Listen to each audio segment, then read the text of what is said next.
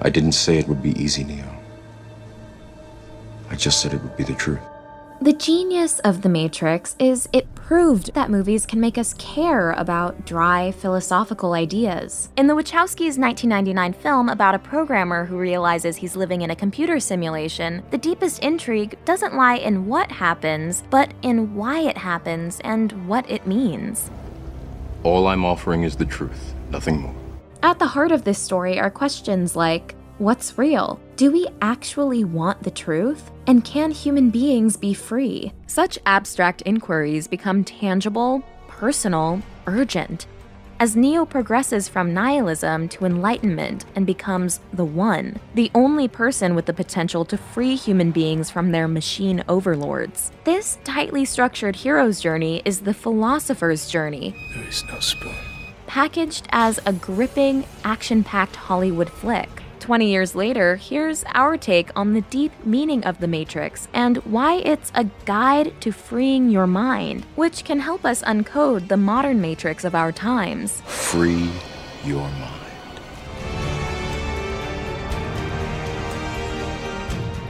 This video is brought to you by Mubi, a curated streaming service showing exceptional films from around the globe. It's like your own personal film festival streaming anytime, anywhere. Okie dokie. For my mind. The first Matrix movie has an age old message the truth shall set you free. It was he who freed the first of us, taught us the truth. Let's take a look at Neo's steps on the road to freeing the mind. On closer inspection, we can identify seven major phases dreaming, destruction, reconstruction, self knowledge, doubt, belief, and love. Step 1 Dreaming of the question. Have you ever had a dream, Neo, that you were so sure was real? What if you were unable to wake from that dream? Neo's quest for truth begins in his dreams. When we first meet him, he's asleep, while his computer runs a search for a mysterious figure named Morpheus, fittingly named after the Greek god of dreams. Someone in Neo's computer, who we later learn is Trinity, tells him to wake up. Neo's not quite ready to do this yet, and the two sequences following this lead back to him waking up in bed, unsure if he's just had some strange nightmare. Neo complains of an inability to tell waking life from dreaming. You ever have that feeling where you're not sure if you're awake or still dreaming? And when he finally meets the god of dreams himself, Morpheus speaks to Neo's feeling of surreality. You have the look of a man who accepts what he sees because he is expecting to wake up.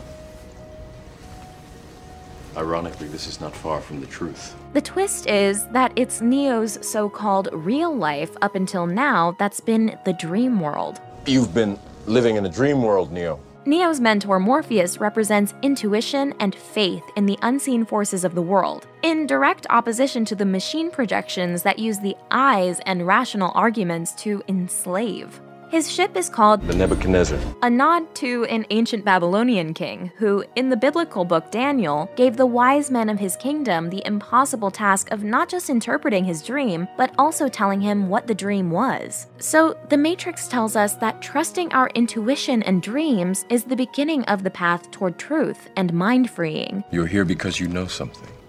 What you know you can't explain, but you feel it. You felt it your entire life. This mysterious inner compass points us in the right direction before our rational minds can catch up. Such shaping fantasies that apprehend more than cool reason ever comprehends. Neo's intuition and dreams lead him to form a question. Interestingly, we gather that Trinity and the others began their journeys with the same question. You know the question, just as I did. What is the Matrix? So, what starts all these rebels to be on the path to freedom is a growing awareness of this invisible thing that surrounds them the Matrix. That there's something wrong with the world. You don't know what it is, but it's there, like a splinter in your mind. The Matrix? The ability to sense the Matrix, even though nothing about it can be perceived by the senses, A prison that you cannot smell or taste or touch. might remind us of the story about the fish who don't know they're surrounded by water. How's the water? And the two young fish swim on for a bit, and then eventually one of them looks over at the other and goes, What the hell is water? To have the initial capacity to free your mind, you have to question the obvious, what's right in front of your eyes. The point of the fish story is merely that the most obvious, important realities are often the ones that are hardest to see and talk about. You think that's air you're breathing now? The next phase of Neo's enlightenment is destructive truth. It is the world that has been pulled over your eyes to blind you from the truth. shattering the illusions that blind and enslave us. You are a slave, Neo. What's untrue must die. This phase begins with the choice Morpheus offers Neo to remain in his comfortable pre enlightened state The story ends. You wake up in your bed and believe whatever you want to believe. or to wake up. You stay in Wonderland, and I show you how deep the rabbit hole goes. Until this point, Morpheus's team and Neo are just meeting each other inside the Matrix. But the red pill allows Morpheus's team to locate where Neo's actual body is in the field where machines grow living human beings to use them for energy. As Neo's false conceptions of reality are torn down, This can't be. Be what? Be real? The disruption to his mind is so violent that he almost dies. He's going into arrest. This is the first death and rebirth Neo goes through in the film. Am I dead? Far from it. Like a baby, he must learn to use his own body Your muscles have atrophied. We're rebuilding them. and to begin thinking for himself, as symbolized by seeing through his own eyes. Why my eyes hurt? You've never used them before. Neo's training is a process of unlearning. Morpheus tells Neo Don't think you are. Know you because the thinking that's holding him back is an obedience to the rules of the machines and their agents. Like gravity. What you must learn is that these rules are no different than the rules of a computer system. This is something we can all learn from, even if we're not yet ready to reject the laws of physics. Are we not also unnecessarily restricted by what we think we must do or can't do? What we deem possible? At the beginning of the movie, the power of the agents seems unbelievably giant. They are manifestations of the system itself. Yet their strength and their speed are still based in a world that is built on rules. Because of that, they will never be as strong or as fast as you can be. And the implication is that we too have unlocked power waiting for us if we unlearn our limitations. Once we start to unbelieve. Do you believe that my being stronger or faster has anything to do with my muscles in this place? After this period of destruction comes the third step reconstructing a new reality from scratch. This is visualized in Neo's training sessions with Morpheus against a blank white background, where they have the ability to summon anything they can think of. This is the construct. It's our loading program. We can load anything from clothing to equipment.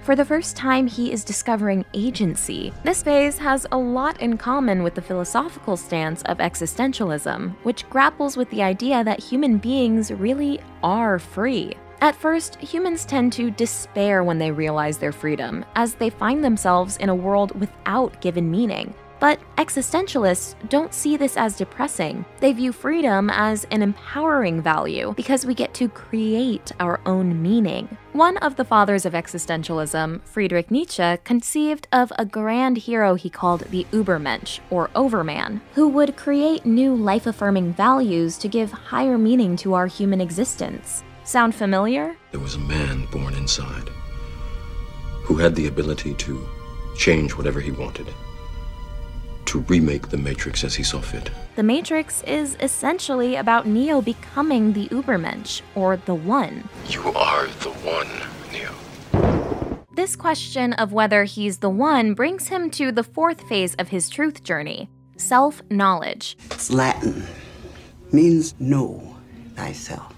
Morpheus brings Neo to visit the Oracle, whose name alludes to the Greek Oracle of Delphi. The Oracle seems to tell Neo that he's not the one. But you already know what I'm going to tell you.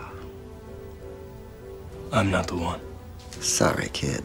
In fact, though, what she really tells him is that the answers are within him. Being the one is just like being in love. No one can tell you you're in love, you just know it. We can't arrive at self knowledge through others. Neo can't know he's the one because anyone else says so, and that's why the Oracle strategically shuts down the grand narrative others have been building around Neo's specialness. If you are, it's a very exciting time. No one's ever made the first jump. Yeah, I know, I know. But what if he does? Instead, she prepares Neo for a choice he'll soon face. In the one hand, you'll have Morpheus's life. And in the other hand, you'll have your own.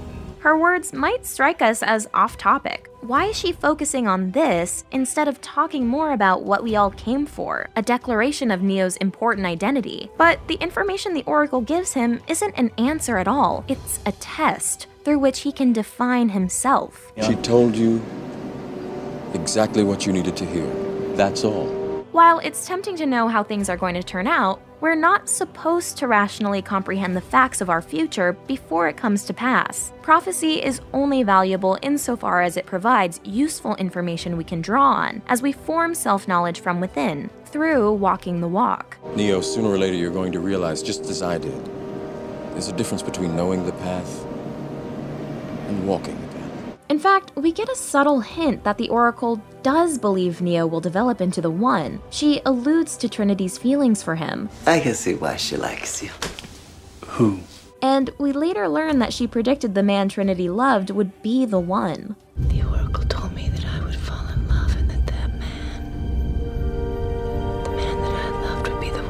It's pretty clear from early on that Neo is going to end up being the one. The real question is why he is. Is this the story of Neo discovering he's the one, or deciding that he is? Are we free to decide our own fates? Do you believe in fate, Neo? No. Why not? Because I don't like the idea that I'm not in control of my life. When the Oracle anticipates Neo knocking over the vase, And don't worry about the vase. What vase? She raises this unknowable issue of whether the future is decided or chosen. What's really going to bake your noodle later on is would you still have broken it if I hadn't said anything? The Oracle's role in this story isn't to resolve this duality, but to reframe it. She disproves our assumption that fate and freedom are an either or. And she's never wrong.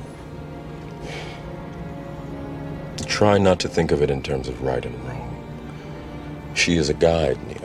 She predicts patterns while leaving room for the randomness that stems from choice. Her vision of destiny, in an ever shifting inkblot test. Do you think you're the one? When she meets Neo, her inkblot test of him reflects that he doesn't believe in himself. So he's not there yet. The necessary elements are present, but Neo will also have to decide his destiny. You got the gift. But it looks like you're waiting for something. The fifth step of the philosopher's journey is overcoming doubt. You have to let it all go, Neo. Fear, doubt, and disbelief. Neo's doubt is symbolized by his fear of falling. This is seen already when he's still in the Matrix. There are two ways out of this building. One is that scaffold, the other is in their custody. And pre liberated Neo caves to his fear. During his training, Neo faces another great height. This time, he makes the choice to jump, but he doesn't make it. So, the fall demonstrates that he doesn't truly believe in his own capabilities just yet. Everybody falls the first time. The problem of doubt is embodied in the character of Cypher, who whispers in the Resistance's ear, tempting them to submit to the inevitable victory of machines. I'm tired of this war. Tired of fighting. I'm tired of this ship. Being cold, eating the same goddamn goop every day.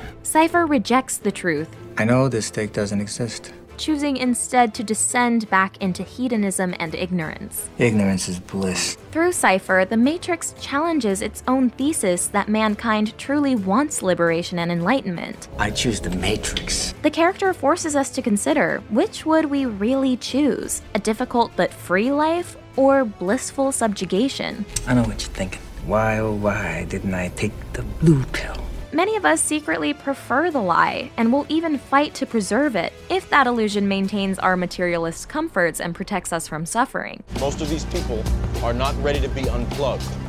And many of them are so inert, so hopelessly dependent on the system, that they will fight to protect it. The Matrix suggests that most of us already are choosing the blue pill. As we learn in The Matrix Reloaded, only 1% of people have minds that reject the Matrix. 99% of all test subjects accepted the program as long as they were given a choice, even if they were only aware of the choice at a near unconscious level. Cypher wants badly for Neo to fail. You never did answer me before.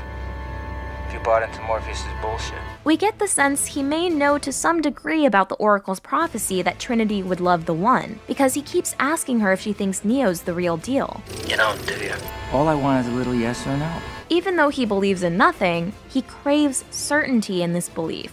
Morpheus was right. And there's no way I can pull this plug. I mean, if Neo's the one, then there'd have to be some kind of a miracle to stop me.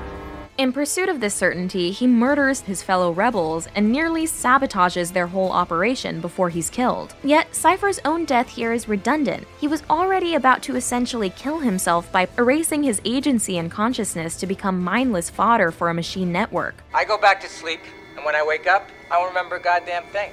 Cypher's desperate need for proof that humankind's situation is truly hopeless stems from his knowledge deep down that what he's done is evil. Choosing ignorance is enabling oppression. Anyone who's plugged into the Matrix can be taken over by an agent at any moment, making them a tool for the system of slavery. The very minds of the people we are trying to save. But until we do, these people are still a part of that system, and that makes them our enemy. No amount of rational knowledge can overcome doubt. It can only be defeated by Neo's next stage belief. I know that's what it looks like, but it's not. I can't explain to you why it's not.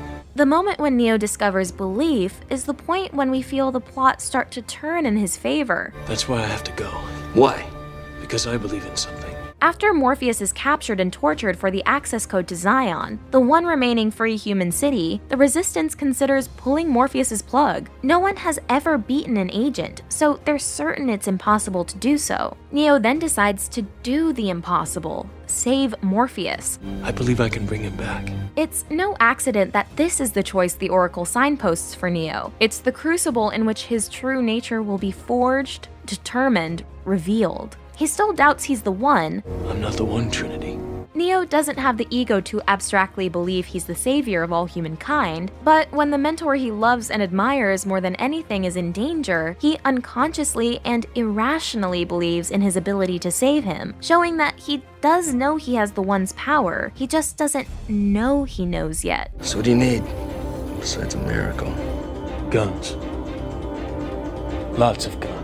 The three main characters, Morpheus, Trinity, and Neo, are all driven by beliefs. Morpheus believed something, and he was ready to give his life for what he believed. I understand that now. Meanwhile, Cypher's weakness comes from the fact that he lacks belief. The very last thing he says is, I don't believe it. As Stephen Faller observes in Beyond the Matrix, just as Neo's name is an anagram for one, Cypher's name is an alternate spelling of cipher, which means zero. It's fitting that these two opposite characters correspond to 1 and 0, the two digits of the binary system which computers operate in. This suggests that ultimately what seems to be an array of choices boils down to just two believe in something or believe in nothing. Believe it or not, you piece of shit, you're still gonna burn. The Matrix posits that faith is much stronger than mere knowledge. It's something no one can take from you. Let me tell you what I believe. I believe Morpheus means more to me than he does to you. I believe if you are really serious about saving him, you are going to need my help. That no one can argue you out of. If you don't like it, I believe you can go to hell. Steadfast belief in his mission makes Neo able to dodge bullets like an agent can. How did you do that? Do what? You moved like they do.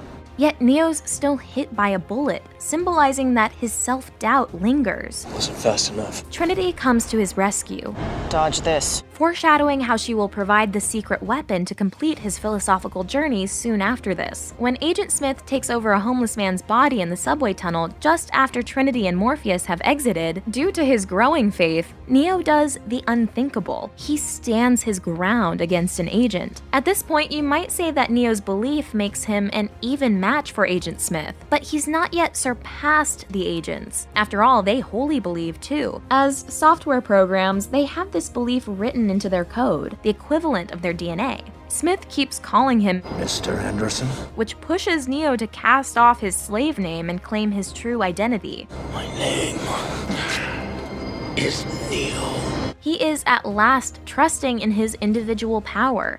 What is he doing? He's beginning to believe. Even though Neo wins this fight, the agent can just stop the train and take over another body. Thus, Neo runs again. But just before he's about to exit the Matrix, he's taken by surprise. He flatlines. In this moment, the Oracle's prophecy that either Morpheus or he would die comes true. But we're about to find out her word's deeper meaning was obscured by technicalities. Neo wasn't yet the one because he had to die in this current form and be reborn as someone new. In fact, his name, Neo, is a prefix meaning new. But it looks like you're waiting for something. What? Your next life, maybe. The last and most crucial step of Neo's transition into the One is love. You can't be dead. You can't be. Because I love you. Another fact that holds true until this point is that death in the Matrix kills a person in real life. The body cannot live without the mind. However, the physical sensations in the Matrix are an illusion, so Trinity's love in the real world, coupled with Neo's exceptional ability to separate his real mind from his Matrix body, leads to his resurrection. Now get up. Belief made him as powerful as an agent, but belief powered by love is what makes Neo unstoppable. Now he fulfills Morpheus's earlier prediction. That I can dodge bullets? I'm trying to tell you that when you're ready, you won't have to. Armed with agency, self belief, and love, Neo sees through the agent's illusory forms to the pure code they really are. This is a visualization of seeing the truth in full, seeing into the very essence of things. Now that he can glimpse this total truth, he can bend the code to his will. And after he goes inside an agent to destroy it from within, finally the agents run from him. During this sequence, we hear holy music. underlining that this infinite level of insight is godlike. Wow. He is the one. We've seen hints throughout that Neo's story can be interpreted as the Christ narrative. Jesus Christ, he's fast. He dies and is resurrected, thanks to the love of Trinity, or The Trinity? You can also associate the three central characters loosely with the three figures of the Trinity the Father, Morpheus, you're more than a leader to us. You are our father. the Son, Hallelujah. You're my savior, man. My own personal Jesus Christ. and the Holy Spirit. The nameplate of the Resistance's ship alludes to the Bible verse Mark 3:11, and whenever the unclean spirits saw him, they fell down before him and cried out, "You are the Son of God." Neo is betrayed by a Judas figure, and most fundamentally, he's a radical who comes to spread a world altering truth in the hearts of people. Neo's defeat of the agent signifies the triumph of human values, culminating in love, the most irrational value of all. At the very end, Rage Against the Machine plays. The significance of this isn't just fighting the machines in this story, it's telling us to rage against what seems certain, impossible, set in stone. And in the last shot, when Neo flies upwards, this imagery is reminiscent of the Buddha, who could ascend to heaven after reaching enlightenment. The image is a visualization of how accepting truth allows us to fly free. A world without rules and controls, without borders or boundaries. Neo is not on the surface the most exceptional person, Not too bright, though. so it might strike us as jarring that Morpheus and others are so immediately convinced of his special nature. Why this guy? Go on your left. No, your other left. But there's hidden significance in the fact that Neo is an everyman. The point isn't that he's the only one, it's that we all have a one within. Transcendental poet Ralph Waldo Emerson wrote, God dwells in thee. Clouded and shrouded, there doth sit the infinite embosomed in a man. If we walk these steps towards enlightenment, we can begin to access the power of seeing infinite truth. Do not try and bend the spoon. Only try to realize the truth. And we can learn from Neo that thinking deeply is the secret to waking up and really being alive. There is no spoon? Then you'll see that it is not the spoon that bends, it is only yourself. God, truth, the one, whatever you call it, The Matrix sends this profound, deeply inspirational message. Within yourself is untold power waiting to be unlocked. A world where anything is possible. Watch out for our next video unpacking this movie's hidden references and how they explain the Matrix we're living in today. Hey guys, this is Alani, and today I want to talk to you about one of our favorite places to watch movies, Mubi. Mubi is a treasure trove of films. Every day, Mubi premieres a new film, whether it's a movie you've been dying to see or one you've never heard of before. There is always something new to discover. So, in this world where it's very easy to spend hours debating what you should watch, Mubi is like having a really cool friend with amazing taste in movies, making it so much easier for you. They feature hard to come by masterpieces, indie festival darlings, influential art house and foreign films, lesser known films by your favorite famous directors, and more. Plus, you can even download the films to watch offline, and there are no ads, ever. One movie you can check out right now on Mubi is The Discreet Charm of the Bourgeoisie. Luis Buñuel offers his surrealist, satirical take on the upper class in this Oscar winning classic. We can't recommend Mubi highly enough. You can try it out now for free for a whole month. Just click the link in the description below.